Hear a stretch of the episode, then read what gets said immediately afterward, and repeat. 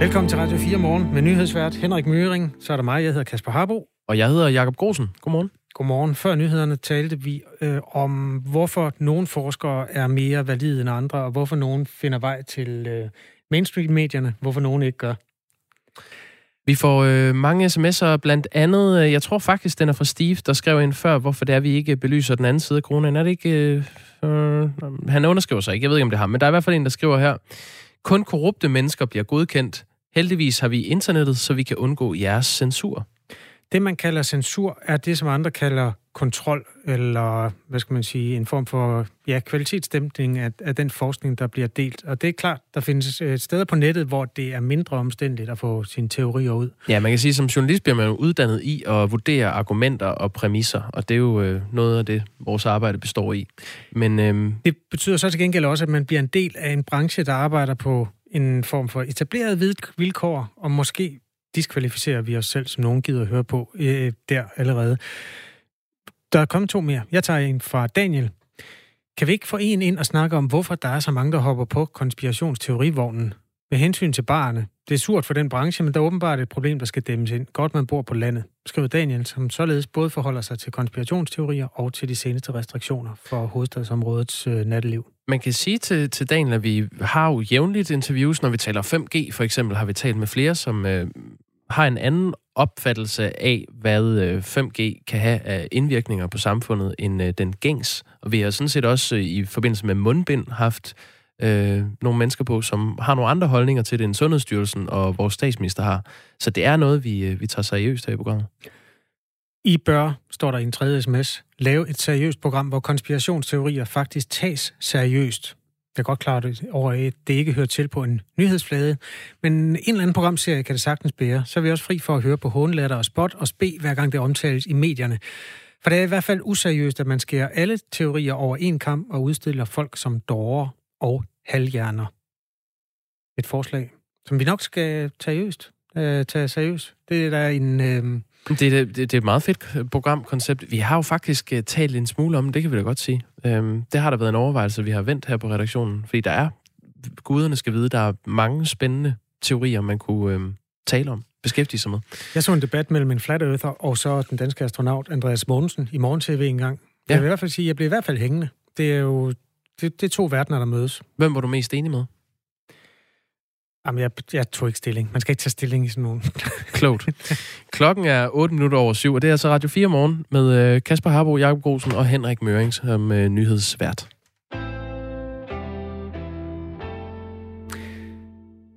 Fra i morgen og to uger frem, der må der maks komme 500 tilskuere, når der bliver spillet Superliga-fodbold i hovedstadsområdet. Det betyder blandt andet, at Superliga lokalt derbyet mellem FC København og Brøndby skal spilles foran 500 mennesker, i stedet for de 12.500, der ellers var solgt billetter til. Claus Thomsen er direktør i Divisionsforeningen, som er brancheforening for klubberne i de tre bedste herrerækker i dansk fodbold. Godmorgen, Claus Thomsen. Godmorgen. Hvordan har du det med dine seneste restriktioner? Øh, hvis det er myndighedernes vurdering, at det er det, der er nødvendigt for, øh, for Danmarks sundhed, så er, så er det jo sådan, det er. Men vi har svært ved at forstå dem. Hvorfor? Ja, det har vi, fordi når vi ser, øh, altså et, fordi vi ikke har en fodboldkamp, der endnu har været en smittebegivenhed. To, fordi når vi hører, øh, hvad det er, øh, der har bibragt risiko i øh, hovedstadskommunerne øh, og hele det lange pressemøde, øh, så er der ikke noget af det, øh, der har relation til fodboldkampe. Den her fodboldkamp i weekenden skulle for eksempel foregå kl. 2. Øh, tre, når vi så hører, øh, øh, hvad det er, øh, for nogle restriktioner eller retningslinjer, man skal gebærde sig efter, hvad det er, man gerne vil have, at, øh, at, den, at det øvrige dele af samfundet gør, så er det præcis de retningslinjer, man, øh, man eksekverer øh, 3F Superliga-kampene efter lige nu. Så jeg, jeg håber meget, der er en anden begrundelse, fordi øh, hvis det blot er symbolpolitik, så vil det være ærgerligt, for det er altså rigtige arbejdspladser, mm. øh, både på lang og kort sigt, vi her snakker om. Altså, der var jo faktisk en kamp øh, mandag aften. Det var AGF, der spillede imod... Hvem var det nu, de mødte? Kan du huske det, Grosen? Hvad for noget? AGF, øh, AGF Vejle. Tak, Claus Thomsen. Øh, hvor der efterfølgende blev en, øh, en kritik af den håndtering, der var foregået af publikum. Det var ret tydeligt, at øh, restriktionerne ikke blev overholdt. Er du sikker på, at fodboldbranchen, som også er en, en glad og feststemt branche, er, er klar til den nye virkelighed? Ja, det er jeg.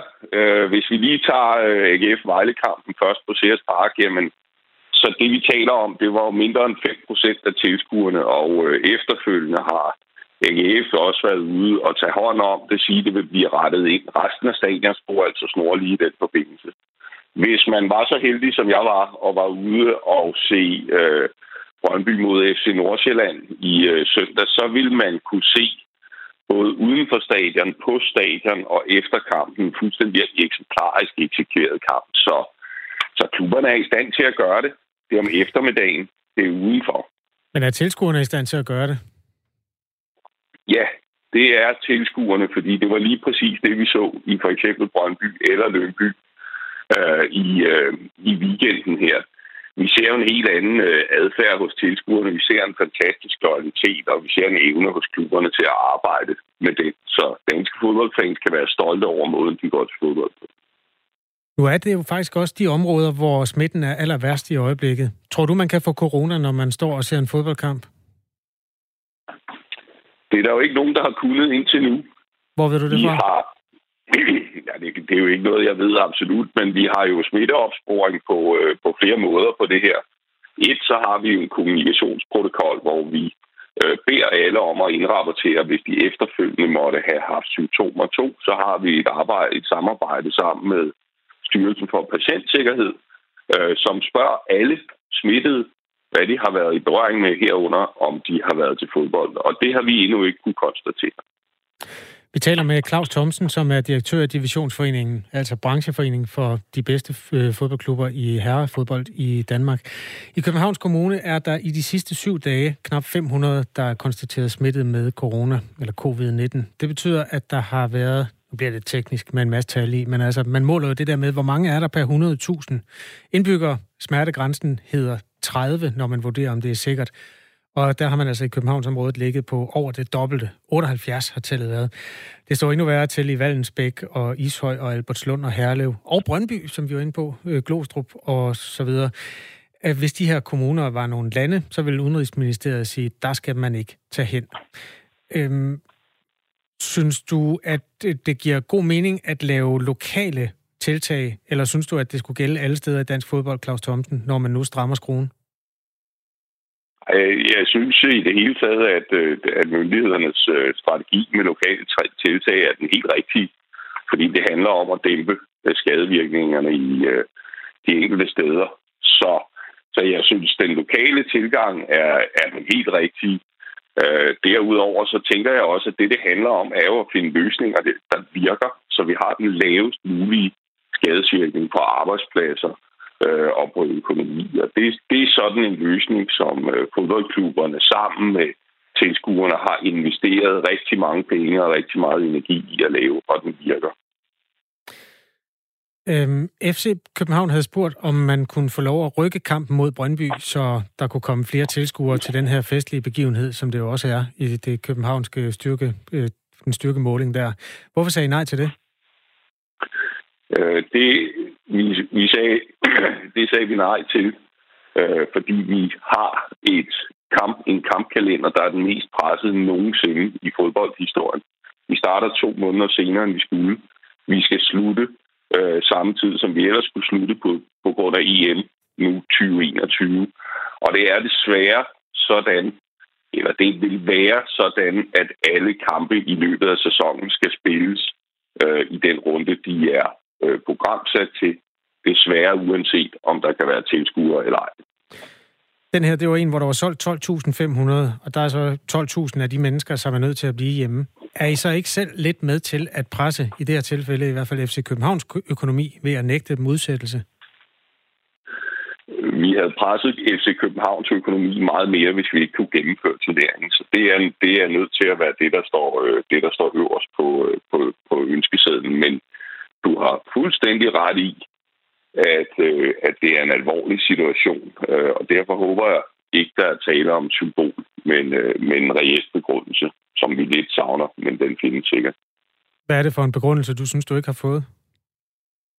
Jamen, det, jeg kunne ikke på pressemødet i går øh, høre andet end, at, øh, at fodboldkampen ikke var blandt den type begivenheder, man, øh, man øh, ikke ønskede eller, eller synes var risiko, og, og at fodboldkampene, at, at alle de retningslinjer, der blev formuleret, øh, faktisk er dem, fodboldkampe bliver eksekveret efter.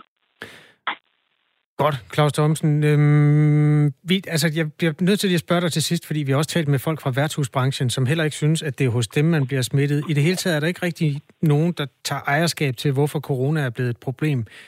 Det her det handler jo også om, at jo færre steder man har berøring med mange mennesker, desto mindre risiko er der for, at man bliver smittet. Altså, det er jo det, der er det svære ved det. Kan du anerkende, at det giver mening at skrue på tilskuertallet, eller er du bare basalt uenig i det? Nej, jeg er ikke, jeg er ikke basalt uenig. Det tror, jeg ikke, jeg har, det tror jeg ikke, jeg har sagt på noget tidspunkt. Det, jeg har sagt, det er, at jeg håber, der er en reel begrundelse bag. For det var ikke den, vi hørte på pressemødet i går. Vi hørte nogle andre ting, som er dem, vi eksekverer efter. Og jeg synes, det er utrolig væsentligt, at i den situation, der er, så finder vi løsninger på sikkert at kunne have vores arbejdspladser og vores økonomi med over i en ny virkelighed. Det har vi gjort, og fodbolden har taget det her utrolig alvorligt siden den allerførste færd. Fodbolden lukkede frivilligt ned. Fodbolden har sørget for sine indsatte, ansatte, og fodbolden har sørget for at udvikle løsninger, som gør, at man kan komme sikkert på stadion. Jeg er helt sikker på, at der er en fornuftig begrundelse, men vi hørte den ikke i går. Det sagde Claus Thomsen, der er direktør i Divisionsforeningen. Tak skal du have. Det var så lidt. Brancheforeningen altså for klubberne i de tre bedste herrerækker i Danmark. Og der kan man jo også øh, forvente, at nogen måske sidder og synes, det er en lille smule ærgerligt, det der sker i øjeblikket. Hvis du er en af dem, så giv endelig lyd. Også hvis du synes, det er perfekt. Så, øh, alle slags synspunkter er faktisk velkomne. R4 først. Et mellemrum og beskeden til 1424. Klokken er 17 over 7. Kasper, øhm, husker du det iranske flyselskab Mahan Air, der i øh, 2017 blev tvunget til at lukke en rute, fordi man i Danmark opdagede, at det her flyselskab havde bevæbnede vagter, altså sådan nogle iranske air marshals, med ombord? Nej, hvor er det i dag? Ja, det skal jeg fortælle dig.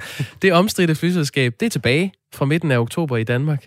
Så kan man simpelthen flyve to gange om ugen fra Københavns Lufthavn til Teheran. Og øh, det er egentlig ret kontroversielt. Der er altså der er mennesker med, som skal sørge for, at man ikke... Hvilke type våben bærer de? Ved du øh, det? det er faktisk et rigtig godt spørgsmål. En eller anden form for øh, pistol, eller øh, semiautomatisk gevær, eller et eller andet. De er i hvert fald okay. bevæbnet. Jamen, hvis du fyrer en Uzi af op i luften, så skralder du kabinen åben. Ja, der er jo en, øh, en ikke bare uskreven, men skreven regel om ikke at tage våben med ombord. det mener Nå, det er ikke kun den episode, der har gjort, at øh, de har fået et lidt halvblakket ry, det her iranske øh, flyselskab Mahan Air. Øh, i, det, lige nu er de i de europæiske og amerikanske myndigheders søgelys for at transportere soldater og våben mellem forskellige konfliktområder i Mellemøsten, blandt andet i Syrien. Det fik sidste år Tyskland til at følge fodsporet på Danmark og nedlægge et forbud mod øh, Mahan Air. Men det er så ophævet i Danmark. De er tilbage lige om lidt. Faktisk så stopper øh, de kontroversielle begivenheder omkring det her øh, selskab ikke ved transport af soldater og våben til Mellemøsten og, øh, og krigszoner, øh, og ved de bevæbnede vagter, som var ombord på nogle danske afgange. Nej, de er også blevet sat i forbindelse med spredning af corona fra Kina til en række lande i Mellemøsten. Ja, de... læg så dertil, at Iran er rimelig godt kørende coronamæssigt. Det sagde du. Øh, de foretog 157 flyvninger mellem Kina og Iran, da coronavirusen var på fremmarsch i begyndelsen af februar og marts, og de blev gennemført, selvom den iranske regering allerede i januar suspenderede alle flyvninger til og fra Kina.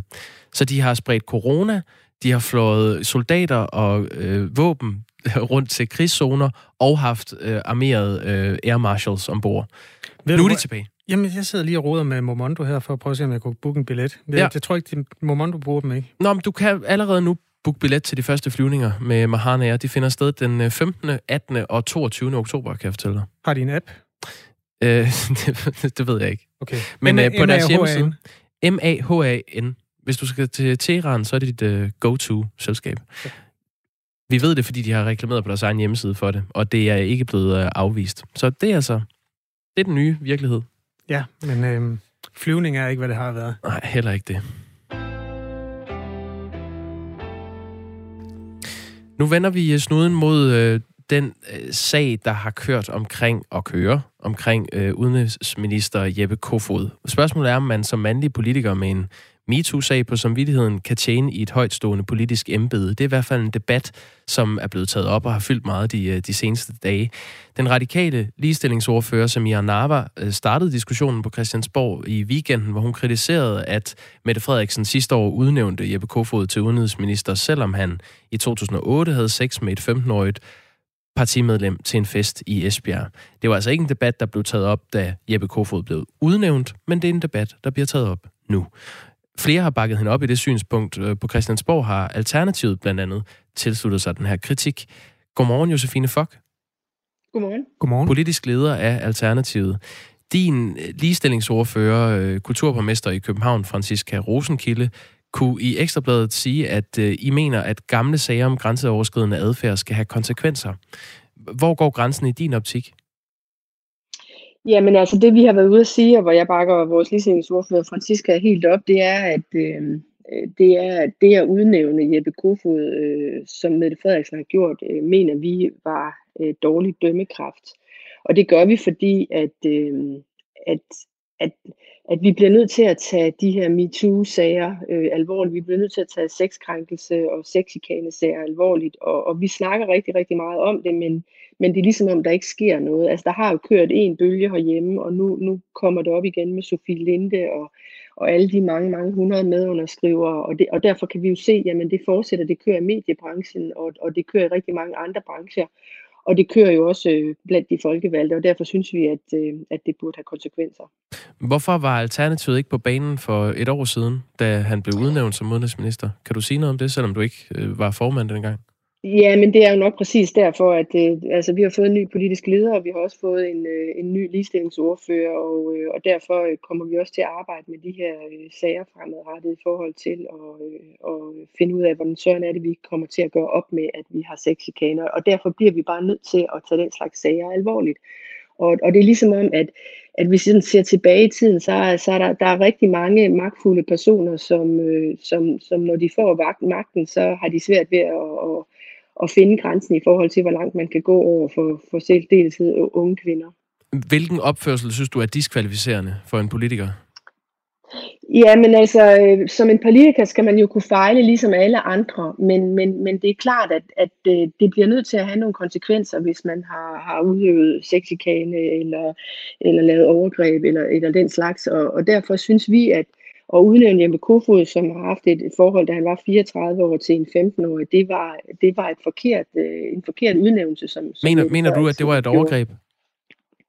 Øh, nej, fordi altså ja, det, ja, det mener jeg, men, men han, det var jo et lov, altså det der er blevet diskuteret meget, ikke? det var jo, jamen det var jo lovligt, ja, det var lige præcis lovligt, men, men det var moralsk, det var moralsk øh, meget, meget dårligt dømmekraft af Jeppe Kofod. Hvordan kan det være, at det er efter Sofie Linde og ikke før, hvis det er så vigtigt for jer, at I kommer ud med det budskab, at han er uegnet? Ja, men det er jo det, jeg siger til dig, at, at, at øh, der har vi jo skiftet ud i Alternativets ledelse og på... på Jamen, hvor længe har du været formand? Du har været formand siden efteråret, ikke? Ja, men det, det, jeg må indrømme, det er, at der Samir gør opmærksom på det, at der, det, det er, der de radikale gør opmærksom på det, at, øh, at vi øh, også får øje på den sag. Altså, fordi det, det er jo fordi, vi skal have fokus på de sager, vi skal have fokus på det, og, og det er jo det, Sofie Linde har gjort os alle sammen rigtig opmærksom på en gang til. Og nu er det bare, at, at nu kommer det frem igen, og vi bliver nødt til at finde ud af, hvordan vi, hvordan vi kommer til at håndtere de her sager fremadrettet, så vi faktisk laver om på det, så vi ikke bliver ved med at gentage det samme mønster.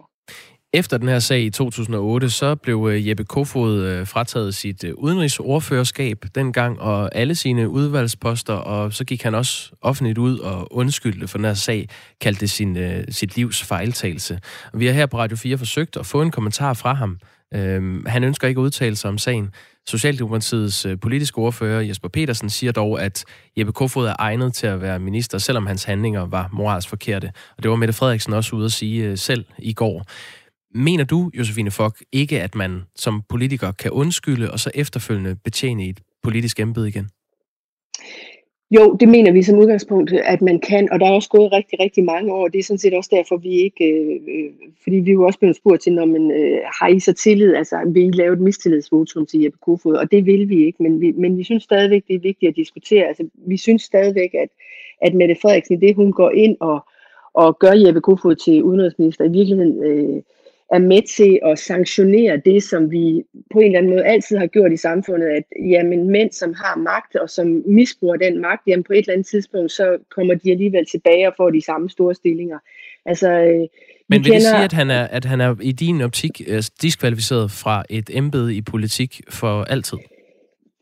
Nej, det ved det ikke, og der er også gået rigtig, rigtig mange år, men, men, men hvis jeg havde været statsminister, og hvis vi havde været støtteparti, øh, og hvis vi havde haft indflydelse på, hvem man skulle udpege til udenrigsminister, så ville vi ikke have udpeget Jeppe Kofod, fordi det er en sag, der kommer til at, altså det må han jo leve med, det er en sag, der kommer til at følge ham resten af hans liv.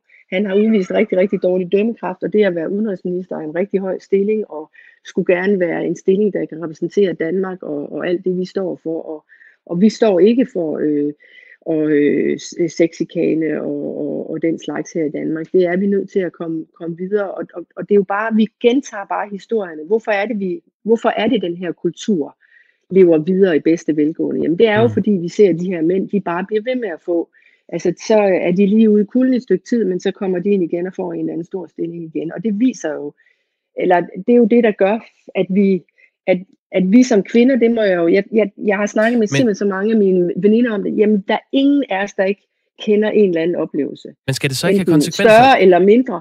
Jo, og det er jo også derfor, vi siger, at vi synes, at Mette Frederiksen har udvist dårlig dømmekraft ved at, ved, at, øh, ved at udnævne ham. Men vi har ikke øh, kompetencen til at udnævne minister. Vi sidder ikke med som støtteparti til Mette Frederiksen. Øh, og, øh, og, øh, og det er derfor, vi ligesom siger, jamen men det, må, det må hun tage konsekvensen af øh, hvis hun vil det. Og det vil hun jo åbenbart ikke. Din egen øh, ligestillingsordfører, Franziska Rosenkilde, sagde sådan her om, øh, om sagen til Ekstrabladet. Vi synes, det er dybt problematisk, at man udnævner en mand til udenrigsminister, der har vist så utrolig dårlig dømmekraft ved at have et seksuelt forhold til en helt ung pige som voksen mand. Øhm, Udover at være ligestillingsordfører, så er hun jo også kulturborgmester i København. Og hvis man skulle tage fat i andre lignende eksempler fra det københavnske, så kunne man jo hoppe tilbage til øh, 2011. Det er et par år efter Kofods sag. Det er altså en nyere sag, og det var øh, øh, Frank Jensen, overborgmester, socialdemokratisk overborgmester, som ved en julefrokost i 2011 havde seks chikaneret flere kvinder i festsalen på Rådhuset. Øh, det var i hvert fald ekstrabladets øh, beskrivelse. De skrev om forløbet, at overborgmesterens opførsel øh, over for en ung kvindelig medarbejder var så grov, at andre ansatte forsøgte at skride ind, og det var uden held og efterfølgende så indskærpede den daværende kommunaldirektør over for Frank Jensen, at hans opførsel var helt uacceptabel. Og så var han ude at undskylde Frank Jensen. Det var i 2011. Bør Frank Jensen have posten som overborgmester i København? Jeg synes virkelig, at det illustrerer rigtig, rigtig godt det, vi lige sidder og snakker om. Ikke? Fordi der sker det der med, jamen så går man ud og undskylder, og så fortsætter det i virkeligheden. Jamen, vil, du, vil du øh, fjerne øh, ham som overborgmester i København? Øh, øh, nej, det vil jeg ikke, men jeg synes, det er meget, meget problematisk. Altså, så må man jo som vælger igen sige, jamen vil man så stemme på ham? Og jeg synes jo, at Socialdemokratiet har et kæmpe problem, og det i forhold til, jamen, hvem er det, de øh, udnævner, hvem er det, de stiller op. Altså man kan også diskutere Jeppe Kofod dengang, ja, han, han øh, øh, fralagde sig sine ordførerskaber, men han blev med det samme øh, stillet op til Europaparlamentet. Ikke? Og, øh, og, og det er jo det, det må Socialdemokratiet jo finde ud af, hvordan vil de håndtere deres, hvordan vil de håndtere den slags sager, hvad vil de gøre for, at, øh, at de ikke har den sager, ligesom vi i Alternativet jo også desværre har haft nogle sager, som vi også har håndteret. Øh, og det bliver vi jo nødt til at gøre som partier, vi bliver nødt til at tage den her slags ting alvorligt. Men, men synes du, at Frank Jensen er værdig til at være overborgmester i København? Øh, dybest set, så synes jeg, det skulle have konsekvenser, når man gør den slags. Så det, det synes du ikke, at han er værdig Nej. til? Nej. Ja. Mener I, at han bør gå af, ligesom Jeppe Kofod bør gå af? Øh, nej, altså det er også det, vi har sagt. Vi stiller ikke en mistillidsvotum til Jeppe Kofod, og på samme måde, så er der også gået så mange år med Frank Jensen, så det vil vi heller ikke gå ind og gøre nu i forhold til Frank Jensen, men, men du peger på en altså, meget reel problemstilling i forhold til, at, at øh, at det her det sker igen og igen, og, og vi bliver nødt til at, at, at, at tage konsekvenser af det, og det betyder, at fremadrettet, når, når øh, folk kommer til at gøre den her slags ting, at de gør den her slags ting, så, må vi, så, så vil jeg jo anbefale, at jamen, så får de ikke sådan nogle højtstående poster. Josefine Fock, politisk leder af Alternativet. Øhm, tak fordi du var med. Velbekomme. Klokken er halv otte, så jeg kan ikke nå at læse den sms nu. Det gør jeg lige bagefter. Den øh, passer også fint ind i det med ligestilling. Den kommer fra en, der hedder Kasper. Men den tager vi senere. Klokken er halv otte.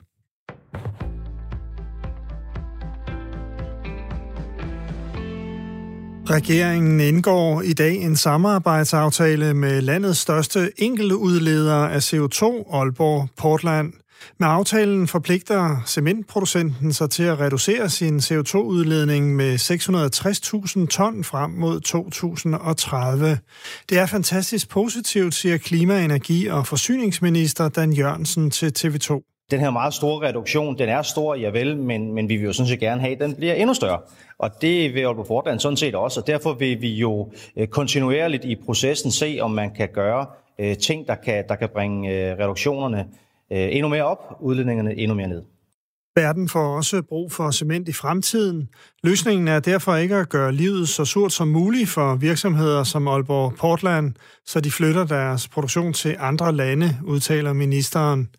Reduktionen på 660.000 ton CO2 svarer til at fjerne 250.000 biler fra vejene herhjemme, eller at CO2-udledningen fra omkring 70.000 borgere fjernes. Regeringens nye coronarestriktioner om, at restaurationer i København skal lukke kl. 22, kan få store konsekvenser for branchen. Det siger blandt andre Peter Blank, direktør i The Old Irish Pub, som må lukke fire ud af fem barer i hovedstaden. Jamen, der er simpelthen ikke gæster til det. Der er ingen omsætning i, i, det, i det tidsrum. Altså, der vil være så få øh, kroner, at, øh, at, at det er en meget, meget dårlig forretning. Så, så det er simpelthen et spørgsmål, om der ikke er, er penge i det. Fra i morgen skal barer, caféer og restauranter i 17 hovedstadskommuner lukke kl. 22. Det er en af restriktionerne, som blev præsenteret i går efter, da den seneste tid har været et stigende smittetal. Der er umiddelbart ikke nye hjælpepakker på vej til branchen. Det sagde Socialdemokratiets sundhedsordfører Rasmus Horn Langhoff i aftes. Så vi er lidt skuffede over det, at, øh, at det man fra politisk hold ikke understøtter erhvervslivet, som man lovede. Det har vi ellers hørt erhvervsministeren og statsministeren sige så ofte. Parlamentet i Tokyo har valgt Yoshihide Suga som ny premierminister efter Shinzo Abe. Dermed bliver Suga den første nye leder i Japan i knap 8 år. Suga blev mandag valgt som partileder for det liberale demokratiske parti. Det var dermed ventet, at han ville blive valgt til posten som premierminister. Han står over for en række udfordringer som ny premierminister herunder genoplivningen af en økonomi, der er blevet hårdt ramt under coronakrisen. De unge vil i gymnasiet, og derfor bør man tilrette uddannelsen, så studenterhuen kan blive en vej ind på erhvervsskolerne. Det mener de to store organisationer, Dansk Industri og Dansk Metal, skriver Jyllandsposten. Anne Philipsen fortæller. Gymnasiet er ment som adgangsbilletten til en videregående uddannelse. Men to år efter gymnasiet, der har 28 procent af en studenterårgang ikke brugt deres eksamen til at søge videre. Det viser tal fra Dansk Industri. Det svarer til godt 12.000 unge, og nogle af dem de skal gelejtes ind på de tekniske erhvervsuddannelser, mener de to organisationer. Det skal ske ved, at gymnasiet også bliver forberedende til en erhvervsuddannelse, blandt andet ved, at man opretter nye studieretninger, der har mere praktisk orienteret fag.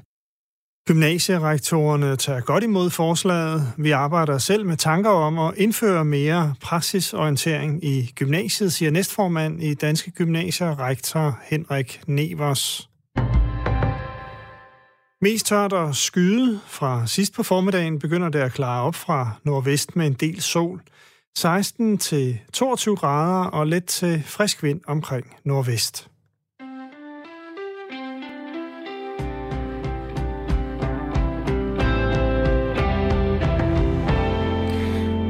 Og der var ikke bare en, der var mange sms'er, der er relateret til den samtale, Jakob Grusen, min medvært, havde med Josefine Fogt, der var politisk leder af Alternativet. Før nyhederne, som Henrik Møring serverede.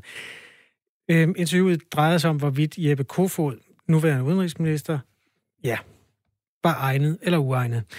Øhm, for det første skriver en fyr ved navn Kasper. Han skriver, jeg er med på, at der er flere mænd, som sidder i vægtskålen i forhold til MeToo-sager, men det foregår altså også den anden vej. Jeg har personligt selv været ude for det. Synes bare, at debatten er meget ensporet, og fingeren peger kun på et køn som det store monster. Ja, øhm, der er endnu en her. Jakob, du spørger Josefine Fock, om Jeppe Kofod for bestandigt skal stå ude i mørket og ikke kunne få nogen poster i sit øh, fremtidige karriereforløb. Og hun svarer nej, det skal han kunne, men dernæst siger hun, at hun ikke vil udpege en person som ham. Det er typisk alternativet, dem ved man ikke, hvor man har.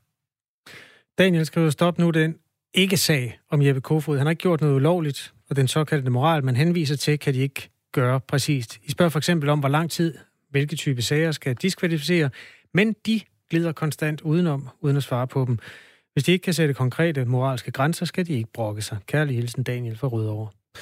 Og så i Vesterborg, der sidder Kurt Larsen og har skrevet, hvad med Rit Bjergårds comebacks for eksempel? Men har hun sex ned af nogen? Det tror jeg altså ikke. Det er jeg heller ikke bekendt med. Øhm, det er nok noget andet så. Marie spørger, af interesse, hvorfor er der kun mænd i jeres nyhedsteam? Det er der heller ikke. Der, altså, I dag er det jo Henrik Møring, og så vi to, vi er jo øh, radioværter. Man kan sige, de værter, der ikke leverer nyhederne helt og halvt, der er en overvægt af mænd, for der er tre mænd ansat og en kvinde. Altså pt. to mænd og en kvinde. Og så kommer der en mand senere. Ja, og øh, hvordan er det så i øh, nyheds, øh, nyhedsværtsafdelingen? Du, den, du, tager, du tæller. Altså, der er Sine og der er Anne Philipsen. Og så er der Dagmar i Møstergaard. Ja, og så er der Henrik Møring og Thomas Sand. 3-2 til damerne der. Ja. Jeg, øh, jeg har faktisk kigget i lønstatistikken for det her sted. Og der er altså... Ej, der nu faktisk, bliver det spændende da. Jamen, det er jo fordi, jeg er tillidsmand. Der er lige løn. Der er lige løn? Ja, der er lige løn. Godt så. Jamen, øh, klokken er 24 minutter i 8, og det er Radio 4 morgen, og det, øh, vi tapper ind i de øh, store debatter, der kører lige nu. Hvis du synes, det er ah, en trælsag at høre om, så øh, kan man bare hænge på, fordi så kommer der oftest noget helt andet.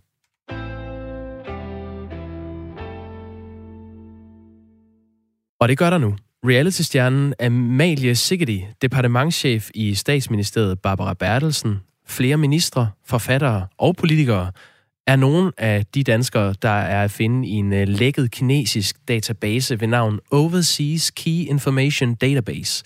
Det skriver flere øh, danske medier herunder øh, Jyllandsposten og Politikken. Og det er den øh, kinesiske virksomhed Shenhao, der har stået for at indsamle data om over 700 danskere. Shenhao er mistænkt for at have videregivet den her information til virksomheder, som har tætte forbindelser til den kinesiske regering. Godmorgen, Karina Lorentzen. Godmorgen. Medlem af Folketinget for SF, og en af dem, som er i den her database. Og det er din 9-årige datter faktisk også. Øh, da du hørte det i går, hvad, hvad tænkte du så? Jamen, jeg tænkte, at der er måske ikke så meget der er mærkeligt i, at jeg selv er at finde i sådan en uh, database, fordi det er, det er nok noget, øh, man må tage med, når man er, er folkevalgt. Men uh, det ramte mig altså lidt, at min 9-årige datter er en del af den database. Hun har ligesom ikke valgt, at uh, jeg har stillet mig frem i frontlinjen og er en del af politik. Uh, og derfor spekulerer jeg selvfølgelig en del over, uh, hvad skal det her bruges til? Uh, og det bliver jo nok svært at få et svar på. Ja, du ved ikke, hvad det er, der er blevet samlet ind om dig, vel? Nej, altså jeg ved ikke, øh, jeg har ikke konkret viden om, øh, hvad der er i det datalæg. Jeg ved bare, at jeg er på listen, og øh, at det, de bruger, er open source. Det vil sige, de samler ind, hvad alle andre kan se, for eksempel ved at følge sociale medier og den slags. og det er også derfor, jeg undrer mig en del over, at min, min datter ligesom er blevet en del af det. nu siger du, det, det, det, det synes man jo er svært som mor. Ja, det, det kan jeg godt relateret til. Nu siger du, at det, det ramte dig øh, særligt hårdt, det her med, med, at din datter også er på listen. Øhm, kan du sætte nogle flere ord på, hvad, hvad du tænkte om det? Jamen, hun har ikke valgt, at øh, jeg er politiker. Øh, og jeg ved jo godt, at øh, når jeg øh, er politiker, så øh, kan man jo godt være genstand for andre landes øh, interesser. Jeg gætter selv på, at øh, det, der kan være årsagen til, at jeg har havnet i det register, er, at jeg på et tidspunkt mødtes med Dalai Lama, og at jeg har været meget aktiv i øh, øh, sagen, Tibet-sagen. Øh, og det øh, tænker jeg, at man naturligt nok i, i Kina er øh, lidt optaget af, fordi man jo måske synes, at øh, Tibet er, er deres sag alene, Øh, så det, øh, det er jeg egentlig ikke så overrasket over, men øh, jeg får nok aldrig at vide, hvad det handler om. Men at min datter figurerer i det der, øh, det synes jeg er rigtig, rigtig svært. Og jeg ved jo ikke, hvad konsekvenser det har at være registreret i sådan en database, og jeg aner ingenting om, hvad det skal bruges til. Politikken skriver, at øh, oplysningerne primært kommer fra sociale medier og åbne hjemmesider på, øh, på nettet. Altså, at det er øh, informationer, som alle og enhver rimelig let vil kunne finde frem til og vi ved ikke, om der er indsamlet kompromitterende oplysninger også, men umiddelbart så, så ligner det overfladisk data, der er blevet skrevet sammen. Det skriver politikken. Øhm, Karina Lorentzen, er det en formidlende omstændighed for dig, at det er informationer om jer, som er øh, relativt tilgængelige for alle?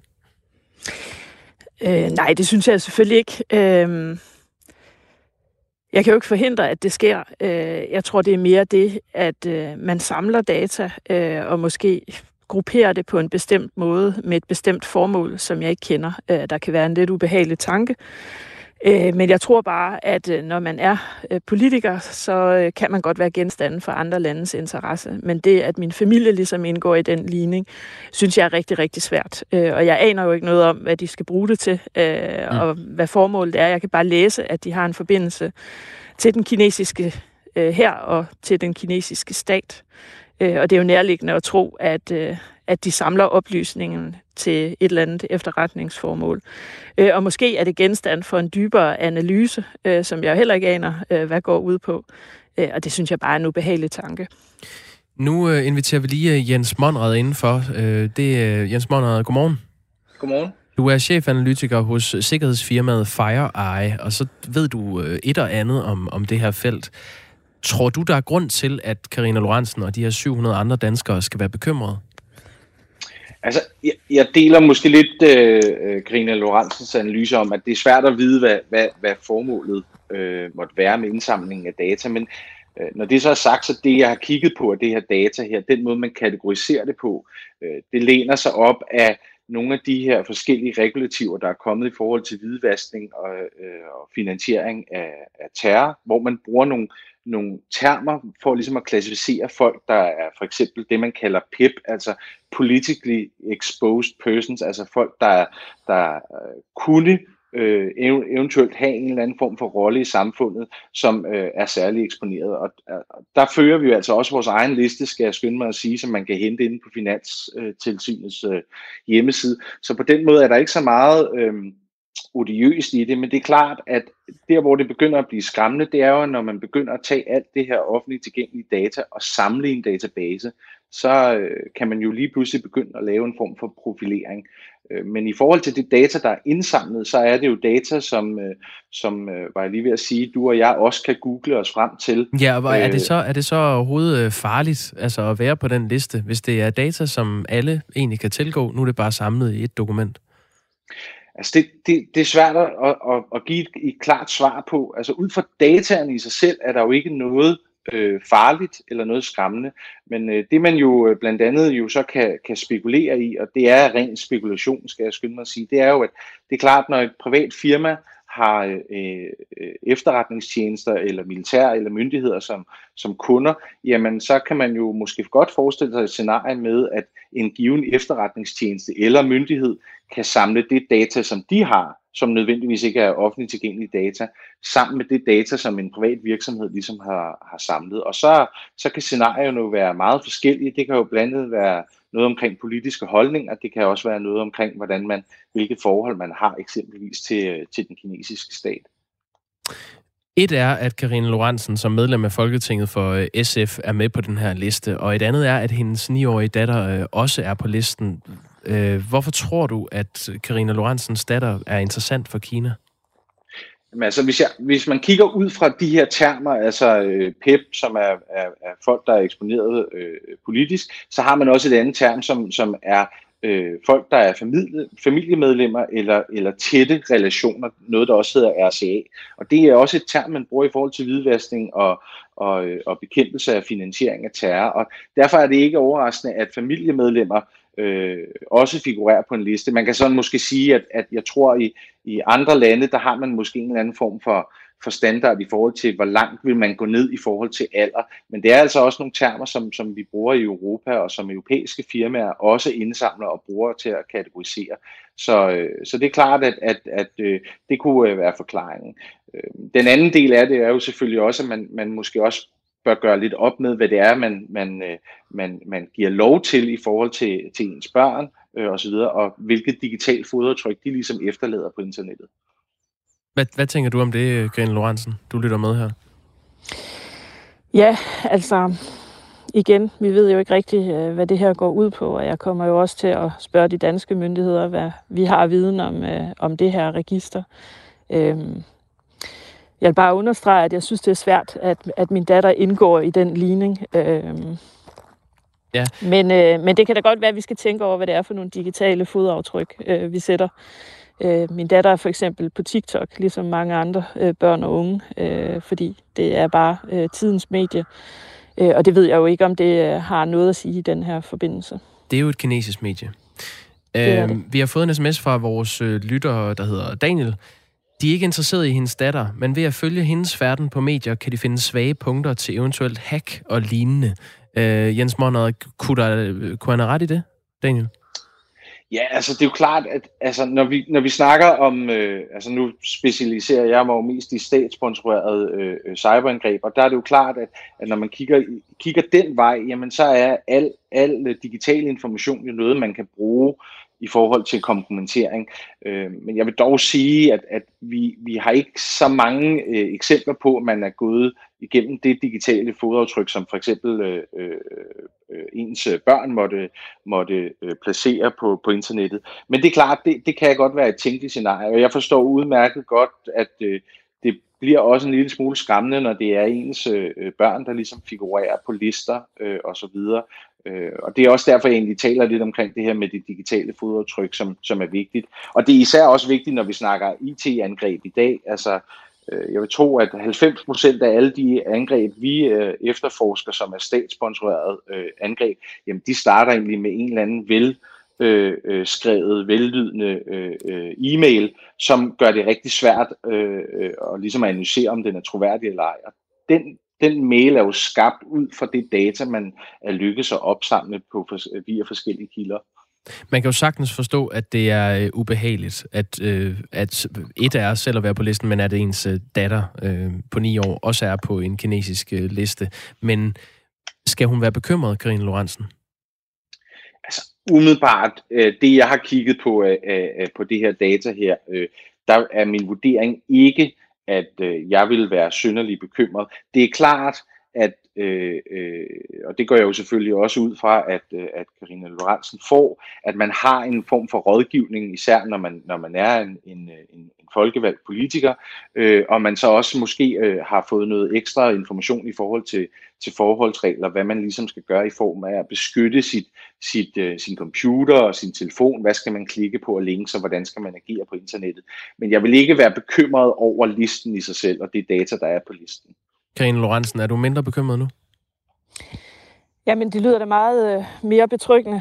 Øh, jeg er nu stadigvæk øh, ikke så begejstret for, at min, min datter figurerer på den liste. Øh, og det er jo korrekt, at vi i Folketinget er meget øh, optaget af vores IT-sikkerhed, øh, og selvfølgelig tager vores for, forholdsregler. Øh, så det vil vi selvfølgelig også gøre øh, fremadrettet. Og jeg vil da også ret henvendelse til Folketingets IT i forbindelse med den her øh, sag. Fordi det er jo klart, at vi skal gøre, hvad vi kan for at, beskytte vores, vores data. Øh, Ja, og om så- der er noget, man skal forholde sig til i den forbindelse. Og der er det med det digitale fodaftryk, som ens børn øh, får lov til at efterlade. Øh, Arne skriver ind på sms'en, man skal faktisk være 13 år for at være på TikTok. Ja, det er faktisk godt klar over, at man skal. Øh, og det tror jeg, at, at der er rigtig mange forældre, der ved, at man skal. Øh, men det er tidens store medie, og min datter er ret begejstret for det, og alle vennerne har det. Øh, og det er selvfølgelig ikke nogen undskyldning, men øh, jeg tænker, de kattevideoer, som hun øh, lægger op i stor stil, nok er mindre interessant for nogen kinesisk tjeneste. Dem kan de sgu bare sidde og se igennem fra ende til anden øh, over i Kina. De skal være velkommen. Karine Lorentzen, medlem af Folketinget for SF. Øh, tak fordi du var med. Ja, selv tak. Og også tak til dig, Jens Monrad, chefanalytiker hos øh, sikkerhedsfirmaet øh, FireEye. Selv tak. God dag. God dag. God dag. Klokken er 11 minutter i 8, og det er Radio 4 morgen, du lytter til.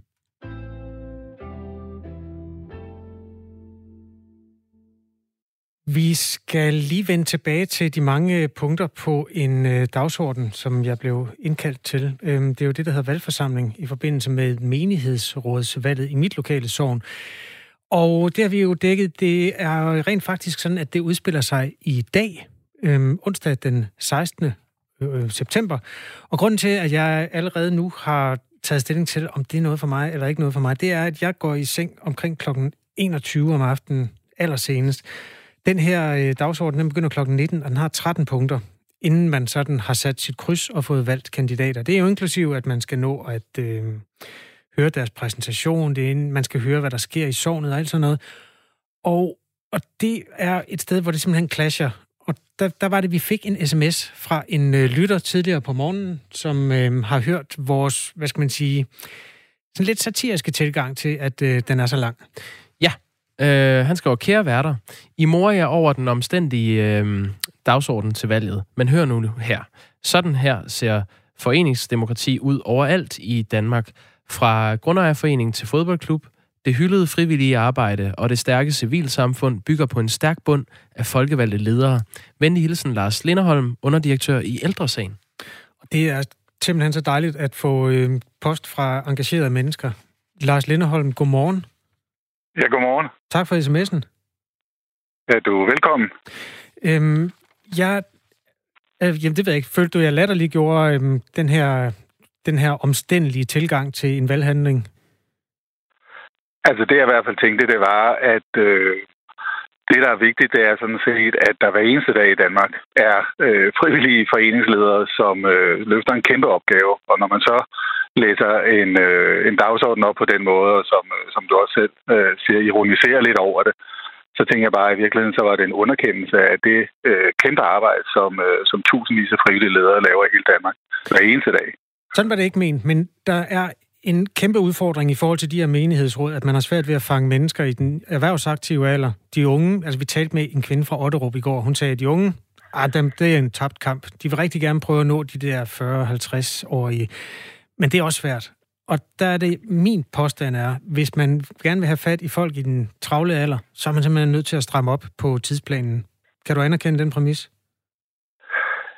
Jeg tror faktisk ikke, at, øh, at du vil komme, selvom der stod, at det kun var øh, fem minutter. Tværtimod, så kan man sige, så tror jeg, at øh, hvis jeg skal være helt ærlig, så vil du tænke, at troppe op i fem minutter øh, for noget, så øh, åbenbart perifært for dig som menighedsrådvalg. Det vil egentlig bare gøre...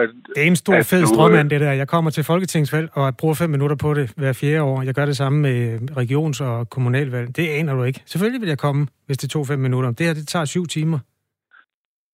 Ja, for det første så tager det ikke syv timer. Nu synes jeg, det er dig, der øh, karikerer, hvordan øh, det er. Men i virkeligheden kan man sige, at de fleste øh, lokale vandhandlinger, øh, jeg ved ikke, om du selv deltager i din øh, børns øh, fodboldklub eller i grundejerforeningen, altså de tager jo øh, en halv time til, øh, til en time, øh, når man gennemfører øh, de her, lidt afhængig af, hvor meget debat der er. Og øh, mm. det, der jo sådan set, det, der jo sådan set er det vigtige, og det er også derfor, at øh, når du gør grin med, at øh, formanden skal lave sin beretning, eller hvad det nu er, så er det sådan set, at det er jo den årlige tidspunkt, hvor dem, som har fået et mandat fra medlemmerne i foreningen, de står til ansvar for det, de har besluttet. Og mm. øh, selvom, selvom de fleste valg foregår øh, stille og roligt, og, øh, og I beskriver jo øh, en situation, som sikkert øh, rigtig mange kan genkende til, at det kan være svært at få folk til at stille op til bestyrelsesposterne, så er det jo bare faktisk ret vigtigt, at hvis der er utilfredshed med, hvordan tingene er, er det så der, at man kan give udtryk for sin øh, utilfredshed som medlem, og i øvrigt også vælge nogle andre ledere end dem, som er i dag. Ja, altså jeg, jeg kan godt forstå, at øh, når jeg siger noget, øh, at det kan opfattes på flere måder. Og hvis jeg har været, hvis jeg har lyttet respektløs, så har jeg ikke vildt det. Nærmest det modsatte. Omvendt, så, så synes jeg stadigvæk ikke, at du taler ind i det, der er virkeligheden for mig og andre, mange andre travle mennesker, når du nægter at anerkende den præmis, at man, man er simpelthen nødt til at, at stramme op på den der tidsplan. Altså et, et fem minutters menighedsrådsvalg. Hvorfor, hvorfor synes du, at det er en dum idé? Ja, det er det jo så, fordi at øh, du så ikke får lejlighed til at høre øh, om øh, de planer, som øh, den lokale bestyrelse har for de næste år at give udtryk for, om, om du egentlig er enig i det. Og, øh, Hvordan kan du vide, at jeg ikke har talt med nogen af kandidaterne inden? Jamen, det kan jeg så heller ikke vide, men man kan sige, det er i hvert fald der, at øh, medlemmerne øh, har lejlighed til at komme og, øh, og lytte til, hvad det egentlig er, de vil.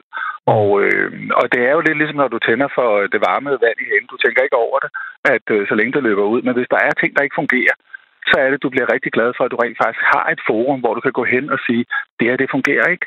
Og øh, hver eneste dag, det er sådan set det, der var min, øh, min påstand, Mm. Øh, og min pointe, det er sådan set, at øh, når vi har brug for et stærkt foreningsdemokrati i hele Danmark, øh, Fordi hvis man bare overlader det til øh, professionelle politikere eller, eller ansatte, og, øh, og drive foreningerne, så øh, får du simpelthen ikke det lokale engagement, du gerne vil have. Og vi ville sidde jo alle sammen. Altså, jeg er jo selv øh, øh ansvaret for, øh, for det frivillige arbejde i ældresagen. Vi ønsker jo alle sammen et kæmpestort engagement.